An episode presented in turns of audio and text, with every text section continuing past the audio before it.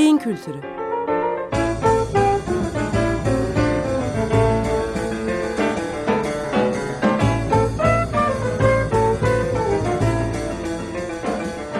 Tarihten, sanattan ve edebiyattan örneklerle beyin.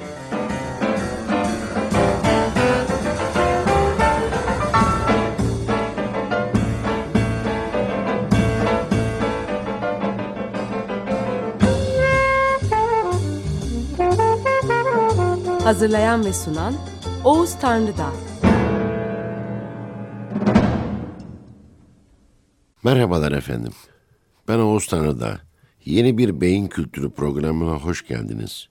Bugün 20 Temmuz Pazartesi. Geçen programlarda da söylediğim gibi insan zihnini yönlendiren etkenlerin başında beyin geliyor. Ama bireysel ve sosyal toplumsal hayatta ortaya konan davranışlarda beynin kendisini hatırlatması ve bir çeşit zihni doğrulayıcı bir mantık organı gibi çalışması söz konusu değil. Eskiden böyle olduğuna inanılan dönemlerde beyin bir saate, bir bilgisayara benzetilmiş. Bunlar olsa da bugün bunun neredeyse tersi bir durumla karşı karşıyayız. Beyin matematiksel, herkes için geçerli doğruların organı olmak yerine herkesin kendi doğruları için gerekçe ve mazeret üreten bir organ gibi çalışıyor. Bu yüzden herkes haklı. Herkes doğru görüşü taşıyor. Herkes doğru partiye oy veriyor. Herkesin inancı doğru, inançsızlığı doğru. Bu yüzden bu çalışmanın kurgusu şöyle. Biyolojik olarak zihni daha sonra karşılaşılacak olaylara hazırlama öncülleri, öncelikleri olan beyinlerle doğuyoruz. Bir kere bu kesin. Yani e, zamanında John Locke'un e, liberalizm düşüncesini kurarken öne sürdüğü hipotez olan boş sayfa, boş levha e, hipotezinin gereği olarak zihnimizde bomboş bir sayfayla doğmuyoruz. Bir takım öncüllerle doğuyoruz. Doğduğumuzda önceki nesillerden ve aile so- soy ağacından aldığımız bazı öncüllere göre şekillenme özelliklerinin içinde barındıran bir beynimiz var. Bu beyin hem önceki nesillere göre daha evrimleşmiş bir beyin hem de geldiğimiz so- soy ağacının özelliklerine uyan bir beyin. Ancak doğduğumuzda ne bunların farkındayız ne de kafamızın içindeki öncüller otomatik olarak çalışacaktır. Bizim sonradan kendimize ait olarak kabul ettiğimiz her şey içine doğduğumuz ortamla kazanılmış gibi duran kurgulardan ibaret. Ne zamanı gelince otomatik olarak kazanılacak bir dil var, ne otomatik olarak ortaya çıkan herhangi bir kimlik bilgisi var. Her şey dışarıdan geliyor ve biz bu dışarıdan gelenleri kendi öz varlığımızın göstergeleri olarak kabul ediyoruz. Bunlar dışında otomatik olarak biyolojimizin doğal gereği gibi ortaya çıkan şeyler sadece bir canlı olarak hayatta kalabilmemizin göstergeleri olan açlık, susuzluk duygusu. Ancak bunlar bile kendi başına çözebildiğimiz ihtiyaçlarımız değil. Bir canlı türü düşünün. Evrimin mucizesi deniliyor. Gerek yaratılış gerek de evrim ta- tarafından canlılar dünyasının en tepesine konulmuş. Ama doğduktan sonra hiçbir ihtiyacını karşılayamıyor. Bu derin bir çelişki. Öyle bir derin çelişki ki bu ihtiyaçların karşılanması yönünde dışarıdan bize kazandırılan her özelliği öz kimlik referansı olarak kabul ediyoruz. Aslında biyolojik çıplaklık korunmasızlık koşullarında neyin içine konulursak ona göre şekil alan bir yapı sahibiyiz. Hangi dili konuşacağımız, hangi dine mensup olacağımız, hangi adet ve davranışları kazanacağımız tümüyle bu etiketlenmeyle oluşuyor. Ve biz her şeyi gerçek, özgür irade doğrultusunda gibi algılıyoruz ve öyle yaşıyoruz. Bu desteklerin olmadığı koşullarda ne oluyoruz peki? Bizi hayvanlar beslerse hayvan gibi oluyoruz. Kimse beslemezse ölüyoruz. Hayat boyu sıkı sıkıya sarıldığımız bütün kimlik bilgilerimiz böyle de düşünce yapımız, kurallarımız, ahlak anlayışımız böyle değil mi? Tamamıyla böyle. Tersine bir evrimle hayvanlaşmaktan ya da açlıktan ölmekten kurtulduğumuzda insan olarak hayatımıza devam edeceğiz demektir. Bu durumda sahip olarak doğduğumuz biyolojinin özellikleri olaydan olaya kendini göstermeye başlıyor. Sonradan kazanıldı dediğimiz her şey bu özelliklere uygun hale geliyor ya da çatışma zemini doğuyor. İnsanlar doğduklarında hayat boyu kendilerini taşıyacak zihin özellikleri bakımından ikiye ayrılır desek yanlış olmaz. Tabi bu bebek bebekken ortaya çıkan bir gerçek değil. Yaşantılarla, olaylarla ortaya çıkıyor. Birinci türden zihin yapısı olgulara, olaylara deneyim dışı yaklaşım gösteren bir zihin yapısı. İkinci türden zihin yapısı ise olgulara, olaylara yaşanmadan, deneyimlenmeden bakmak yerine bu yaşantılar sırasında yaklaşım gösteren bir zihin yapısı. Bu ayrım doğarken ve bizim bir katkımız olmadan oluşan beyinlerimizin doğarken taşıdığı farklılıklara e, dayanan bir ayrım. Ancak ayrımın ortaya çıkışı çok daha sonraları kendi başımıza olgu ve olaylarla karşılaşma ve karar süreçleri sırasında oluyor. Doğarken ve çocukluk yıllarında hiçbirimizin farkında olmadığı bu ayrım, farklı davranmaya başladığımızda bile çok zor farkına varılan, varılsa da beyinle ilgili olmadan kişilik yapılarındaki farklılıklarla ifade ediliyor. Geçmiş yüzyılların sosyal kategorik ön yargılarla yapılan bu temeldeki farklılıkları geçen yüzyıldan beri davranış bilimleri sayesinde birey düzeyine inmiş durumda. Buna da şükür. Ama tanıdığımız kişilik farklılıkları nereye bağlanıyor bu belli değil. Günümüzün beyin araştırmaları işte bu açığı kapatmaya başladı. Kişilik farkları denen davranış ve duygu farklılıklarının beyinden, beyinlerimizdeki farklılıklardan kaynaklandığını söylüyor. Şimdi biraz önce belirttiğimiz zihin farklarının beyinsel temellerine bakmayı deneyelim. Deneyim üstü bir zihin yapısı nasıl bir şey? Bu insanlarda ne şekilde kendini belli ediyor? Önce terminolojik olarak ayrımı yapılan, ayrımı yapılan deneyim üstü ve deneyim içi deyimleri nereden geliyor? Deneyimlere dayanılarak zihinsel bir şeyin kazanılması denilince akıllara 17. yüzyıl İskoç filozofu John Locke'un deneyimcilik felsefesi geliyor. Locke, siyasal bir ideoloji olarak liberalizmin dünyaya gelmesine neden olan felsefesinde insanların eşit doğduğunu ve doğarken zihinlerinin adeta boş bir lefa, öğrenecek olayların yazılması için hazır bekleyen bir kara tahta olduğunu ileri sürerek herkesin eğitilmeye, öğrenmeye hakkı olduğunu söylüyordu. Herkesin her şeyi öğrenebilecek kapasitede, her me- mesleği yapabilecek kapasite olduğunu, bunları yapması için aristokrat olmasının gerekmediğini söylüyordu. Locke'un düşünceleri siyasal liberalizmin gelişmesi anlamında hiç kuşkusuz görevini yapmıştır. Ancak beyin araştırmaları insanların doğarken boş bir sayfaya benzeyen bir beyinle ve zihinle doğmadığını bizlere söylüyor. Şimdi deneyimcilik felsefesinin ana fikri itibariyle deneyim üst, üstüden ve deneyimciden ne kastettiğimizi anlayabiliriz.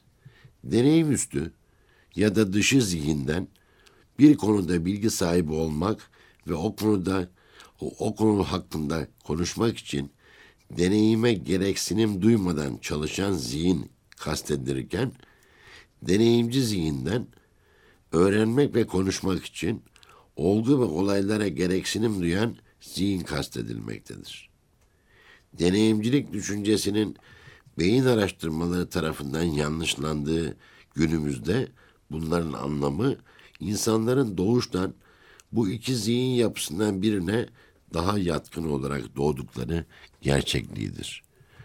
Bu ayrım bebeklik hatta çocukluğun önemli bir bölümünde net anlaşılan bir ayrım değildir demiştik zaten. Bunun nedeni çocukların ebeveynleri ve eğitim sistemi tarafından kontrol edilmesinden dolayı çoğu zaman net bir ipucu vermemeleridir. Ancak ergenlikten itibaren bunu gözlemek şansına sahip olabiliyoruz. O zaman bu zihin tipleriyle ilgili ne tür göstergelerle karşılaşıyoruz sorusu akla gelmektedir. Michael Shermer, İnanan Beyin kitabında her iki zihin tipinin ayrımını iki kavram etrafında vermektedir. Bu kavramlar kalıpsal düşünce ve öznesel yaklaşım kavramlarıdır. Kalıpsal yaklaşım, beynin evrimi sürecince zihinde ortaya çıkmış çözüm arama süreçlerinde fazla zaman kaybını dolayısıyla düşman tarafından muhtemel bir dışlanma riskini azaltan bir kısa yol düşünce tarzı olarak her türlü olgu ve olayı belirli bir mantık kalıbı çerçevesi içinde algılamamıza yardım eder. Bu mantık çerçevesi neden sonuç ilişkilerinin belli olduğu rastlantılara yer olmayan bir çerçevedir. Bu düşünce çerçevesine en fazla uyan model kom komplo modelidir. Komplo modeli içinde kalıpsal düşünce, düşünme olayların bir plan dahilinde olduğunu ve sonuçların önceden bilindiğini varsayar. Bu düşünce tarzı onu düşünen zihne daima bir şablon sunar ve olay bir şekilde bu şablona uydurulur. İkinci kavram olarak öznesel yaklaşım ise komploların çoğu kez görünmeyen güçler tarafından planlandığını ileri sürer. Kalıpsal davranış ve öznesel yaklaşım mükemmel bir şekilde birbirini bütünleyen bir daha üst düzeyde bir bütün teşkil eden düşünme biçimleridir. Bu düşünce tarzı içinde sorumlular, melekler, şeytanlar, UFO, hatta hayvan kılığına girmiş kötü ruhlar olabilir. Bu tür düşünenler için her şey önceden planlanmıştır. Olasılıklara, rastlantılara yer yoktur. Olayın boyutu büyüdükçe deneyim dışı düşünmenin de boyutu büyür. Bu yaklaşım tarzı zihinde kurgulanan komplo tablosunu yeni veri ve bulgularla sulandırmak istemez. Olasılıkları düşünmekten kaçar. Meşhur örnekler olarak Kennedy suikastini ve 9-11 olayını CIA'ye bağlamak ve örnek olarak e, çok e, gözde bir örnek olarak verilebilir. Bu olasılıklar e, elbette söz konusu olabilir. Hatta bu olasılık gerçekleşmiş de olabilir. Söz konusu olan bu olasılığı diğer olasılıklardan soyutlayarak buna mutlak bir anlam kazandırmaktır. Eğer bir zihinde tek bir olasılık hangi konuda olursa olsun mutlak anlam taşımaya başlarsa bu zihinsel çalışma sadece tek bir olay üretme, üretmekle sınırlı kalmaz. Zihin benzeri e, olaylarda da e, zihin benzeri olaylarda da aynı biçimde çalışacak demektir. Rastladığımız örneklerden yola çıkarak söyleyebiliriz ki bu tür düşünme biçimini ayrımsız bütün olaylarda komplo arayan genel bir zihinsel faaliyettir. Bu tür bir zihinsel faaliyetin Türkiye'den de neredeyse sayısız ve neredeyse salgın diyebileceğimiz örnekleri vardır.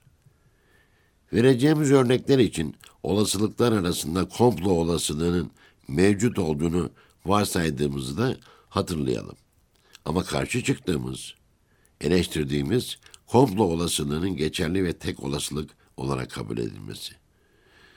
Bundan birkaç sene önce Suriye sınırında keşif uçuşu yapan bir jetimiz düştüğünde Daha önceki jet kazalarında pek akla gelmeyen bir olasılık kısa zaman içinde tek bir olasılığa indirgenerek toplumun önüne konuldu.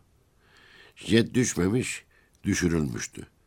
Jeti düşürenler ya düşman ilişkiler içinde olduğumuz ülkenin e, silahlı kuvvetleriydi ya da onların hava savunma sistemi içinde yer alan bir başka devletin kurduğu bir sistemdi.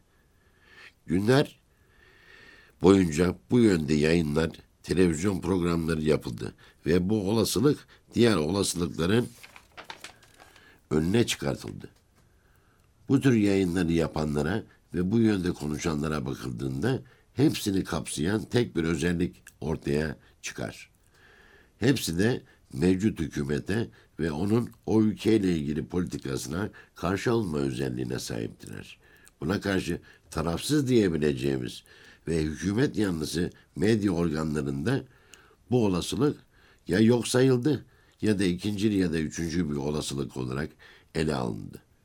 Bu net ayrımı olayın değerlendirilmesinde olayın oluş tarzı ile ilgili olasılıkların sadece havacılık açısından ele alınmadığını, olayla ilgili olarak yapılan yorumların ağır biçimde politik taraf olma ya da karşı taraf olma unsurundan etkilendiğini gösteriyordu. İki tarafta özünde kalıpçı ve öznesel bir yaklaşım gösteriyor. Olayı kısa zaman içinde şu ya da bu şekilde kesin bir nedene bağlıyordu. İşte her iki taraftaki kalıpsal yaklaşım olayın kendi oluş nedenlerine yönelik detaylı bir araştırma yapmadan kısa zaman içinde nasıl olduğuna ya da olmadığına karar verilen bir yaklaşımdır. Bu faktörü unutmayalım. Demek ki kalıpçı öznesel yaklaşım olayların iç mekanizmalarına bakmadan bir inanç biçimi tarzında olay hakkında karar veriyordu. Şimdi bir de şu de ya da bu politik düşünceye ve inanca sahip olduğumuz halde olaya deney, deneyimci zihin açısından yaklaşmaya çalışalım. Uçak düştüğünde deneyimci zihne göre olasılıklar şunlar olabilirdi. Uçak uçtuğu yabancı ülke sınırından bilerek ya da bilmeyerek içeri girdikten sonra yapılan uyarılara rağmen uçuşuna devam ettiği için ya da hiçbir uyarı olmaksızın o yabancı ülke ya da onun müttefiki olan başka bir yabancı ülke tarafından düşürülmüştür. Uçak teknik bir arıza nedeniyle düşmüştür. Uçak pilotaj hatası nedeniyle düşmüştür. Bu olasılıkların yanı sıra olasılık olarak kabul edilmeyecek başka muhtemelliklerin olduğu da söylenebilirdi. Havacılık tarihinde yakıtının bitmesi nedeniyle düşen uçak olayları rapor edildiğinden bu bile akla getirilebilirdi. Bu tür muhtemelliklerin içinde pilottan intihar amacıyla uçağı düşürme olasılığı da kaydedilmektedir. Yakın dönem içinde örneğini yaşadığımız bir olay dolayısıyla. Kasıtlı bir eylem olduğundan bu pilotaj hatası olarak da değerlendirilmez. Uçak düşürülme ve düşme nedenleriyle ilgili kapsamlı bir inceleme yapılmadan uçağın hangi nedenle düşürüldüğü veya düştüğü anlaşılamaz. Hal böyleyken kazanın oluşunun hemen ardından tek bir olasılığın mutlak bir neden haline getirilmesi ancak ona inanmak da mümkündür. Kalıpçı ve özneci zihnin en önemli özelliği inanma ve daha sonra neden inandığına dair gerekçeler üretmektir. Bu gerekçeler inancı pekiştirmeye yararlar. Belirli bir olasılığa yönelik inanç bir kez pekiştiğinde diğer olasılıklar zihinden atılır. Farklı olasılıklara yönelik değerlendirme ise hiç taraf tutmadan, inanmadan yapılmaya çalışılır. Sosyal bilimler bu farklı düşünme eğilimlerimizi ırkla, dinle, milletle, bağlı olduğumuz toplumsal ve kültürel gruplarla, daha sonra gelen davranış bilimleri, huy, karakter, bilinçaltı gibi faktörlerle açıklamaya çalışmıştır. Sosyal nörobilim ise bu zihin biçimlerinin altında yatan beyin mekanizmalarıyla açıklamaya çalışıyor. Ancak araştırmalar yeni olduğundan henüz çok sınırlı sayıda insanlar bunların farkında.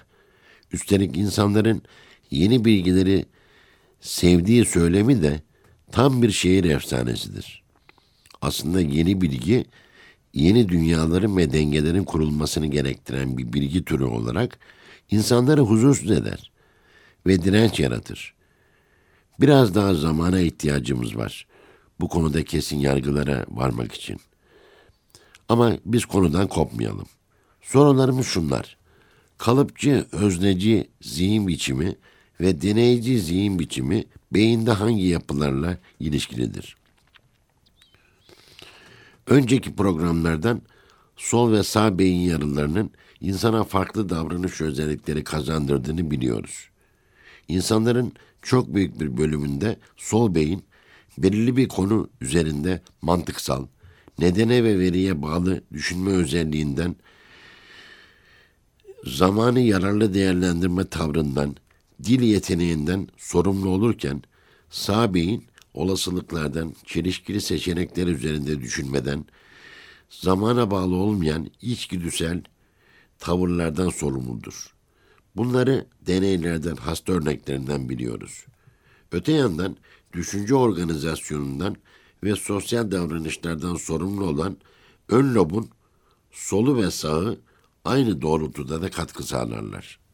Son işlevsel manyetik rezonans araştırmaları detayları birbirleriyle tutarlı, mantığa uygun ve matematiksel özellik taşıyan, yani mümkün olduğu kadar deneyici düşünürken sol ön lobumuzun hipotetik, bütüncül, içimizden geldiği gibi ve kalıplara uygun düşünürken ise sağ ön lobumuzun daha aktif çalıştığını gösteriyor. Ya da kafatası üzerinden geçici manyetik şoklama yöntemi olan TMS ya da TMU yöntemi uygulanırken sola düşük şoklama ya da baskılama etkisi sırasında sağ taraf eğiliminin yani kalıpsal düşünce eğiliminin yüksek şoklama ya da uyarıcı etki sırasında ise deneyici düşünme eğiliminin arttığını gösteriyor. Buna karşı sağa düşük şoklama verilirken deneyici düşünme eğiliminin, yüksek şoklama verilirken ise kalıpsal özneci düşünce eğiliminin arttığını gösteriyor. Denilebilir ki beynin sol ve sağ yarıları her iki zihin biçimini kendi işlerinde temsil ediyorlar iki yarıyı birbirine bağlayan ana köprü olan corpus callosum sayesinde bu zihin biçimleri çoğunlukla ayrı ayrı zihinlerin aynı kafanın içinde olması gibi bir çatışma ortamı yaratmıyor.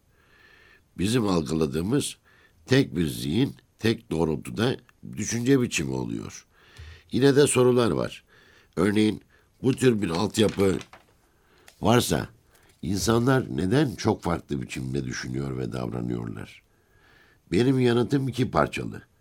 Bir kere insanlar çok farklı biçimde düşünmüyorlar. Sadece onlara öyle geliyor. İkincisi genetik ve biyolojik farklılıklar her insanı bu iki zihin yapısından birine daha eğilimli yapıyor ve biz bu eğilimle doğuyoruz. Bu eğilimlerin ikizlerde ikiz kardeşlerde ve aynı aile mensuplarında benzeşiyor olması bu işin temelinde genlerin ve biyolojinin olduğunu hissettiriyor zaten. Yaşam boyu karşılaştığımız olaylara yönelik düşünce ve davranışlarımıza genel olarak baktığımızda hangi tür zihin yapısına dolayısıyla beyin yapısına sahip olduğumuz aşağı yukarı anlaşılıyor.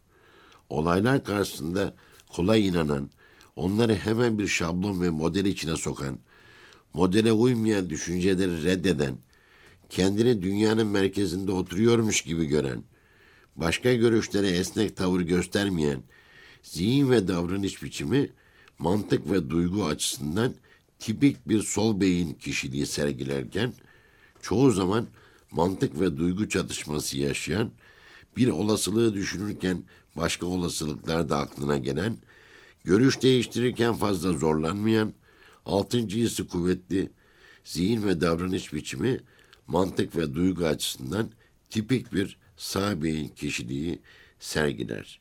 Bu kişilik yapıları yaşam içinde çok farklı olgu ve olaylarla karşılaştıklarında türlü uyum ve uyumsuzluk durumları, öyküleri ortaya çıkar.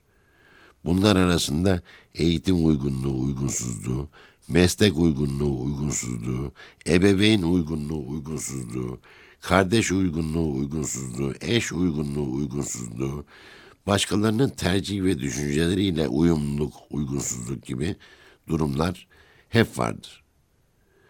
Bunlar sosyal bilimler tarafından bugüne kadar incelenirken artık günümüzde alternatif bir hipotez olarak ve sosyal bilimler, davranış bilimleri çizgisinin bir uzantısı olarak bütün bu konular beyin bilimi tarafından da incelenmeye başlanmıştır. Hoşçakalınız da. Beyin kültürü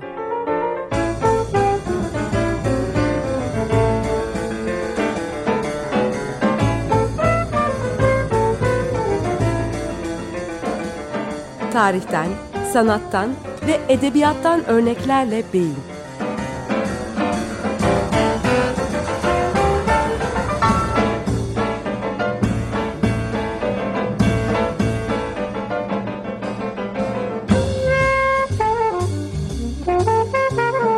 Hazırlayan ve sunan Oğuz Tanrıdağ. Açık Radyo program destekçisi olun. Bir veya daha fazla programa destek olmak için 212 alan koduyla 343 41 41